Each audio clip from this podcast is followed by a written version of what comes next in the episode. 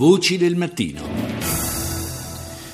Parliamo adesso di elezioni in Polonia, lo facciamo con l'inviata del quotidiano La Stampa, Monica Perosino. Buongiorno. Buongiorno. Dunque un, eh, in Polonia una svolta possiamo dire in chiave assolutamente euroscettica, la vittoria del eh, partito dello storico leader Jaroslav Kaczynski, il partito Diritto e Giustizia, lo dico in italiano perché sinceramente non credo di essere in grado di dirlo in polacco, lo, lo vedo scritto qua davanti ma è veramente per me almeno io mi arrendo, non ce la faccio a pronunciarlo. Per molti, per molti di noi. Ecco, eh, dicevo, questo, questo successo del, di diritto e giustizia è andato al di là probabilmente anche delle più rosee aspettative dello stesso Kaczynski. Sì, assolutamente sì. Mm, bisogna premettere che per adesso abbiamo ancora solo gli exit poll, quindi sono ancora tutti i dati che potrebbero variare, anche se non di molto, perché di solito gli exit poll sono molto attendibili. E sì, sono arrivati al 39,1% dei voti e in realtà le aspirazioni del partito erano ben al di sotto. In questo caso la, la, la grossa novità, ed è una cosa che non succede dall'89, eh, ci sarebbe un unico partito che può governare assolutamente da solo senza creare alleanze e questa ovviamente dà carta bianca alla politica di, eh, di diritto e giustizia.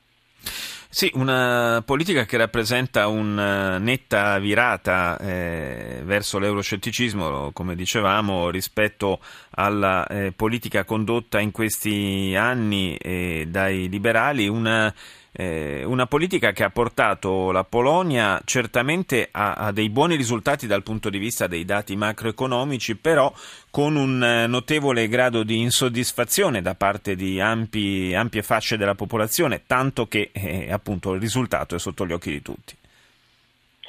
Sì, molti analisti dicono che in realtà appunto, eh, si lamenta una, eh, una, doppia velocità della Polonia. La Polonia ha guadagnato nel, dal 2004 il 50% di, di, di, crescita economica con una media di 4 punti percentuali all'anno, ma eh, molti degli elettori di diritto e giustizia lamentano che le fasce più deboli, le fasce eh, meno scolarizzate o come lo vogliamo definire seguendo anche i termini della campagna elettorale di PIS, eh, quelli esclusi dalle liste politiche di, di, piattaforma sono stati esclusi dal beneficio di questi, eh, di questi benefit economici, scusate la ripetizione però, eh, è quello che dicono anche loro.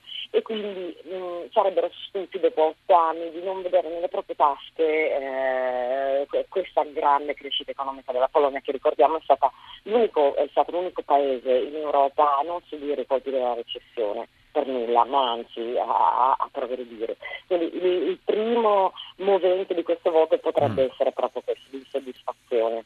E forse anche l'uscita dalla scena eh, politica nazionale di Tusk, che è andato a ricoprire, lo sappiamo, un ruolo importante in, in Europa, ma ha lasciato forse il suo partito orfano di una eh, leadership che avesse un po' di carisma.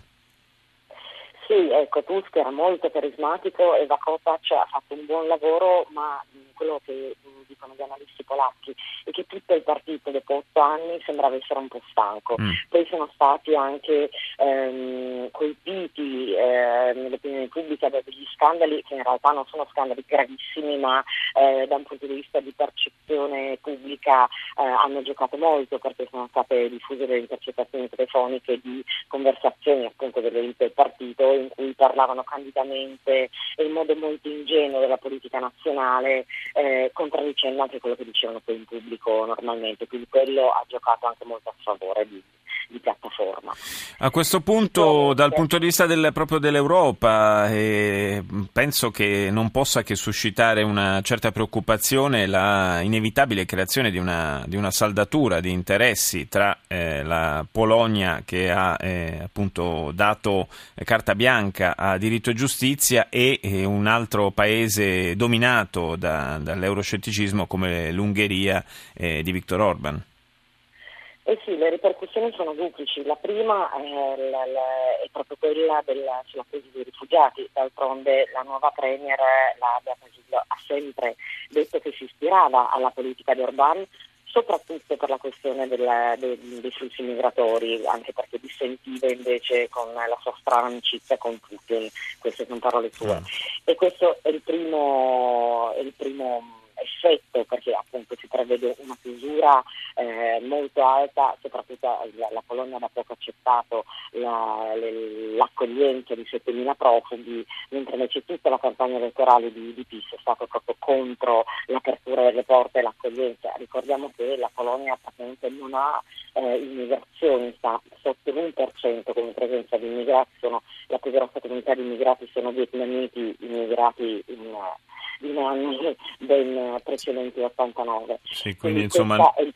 quindi numeri, numeri, relativamente bassi e che non, non, giustificano certamente una grande La preoccupazione su questo, su questo, fronte. Grazie a Monica Perosino, inviata della stampa, grazie di essere stata con noi da Varsavia.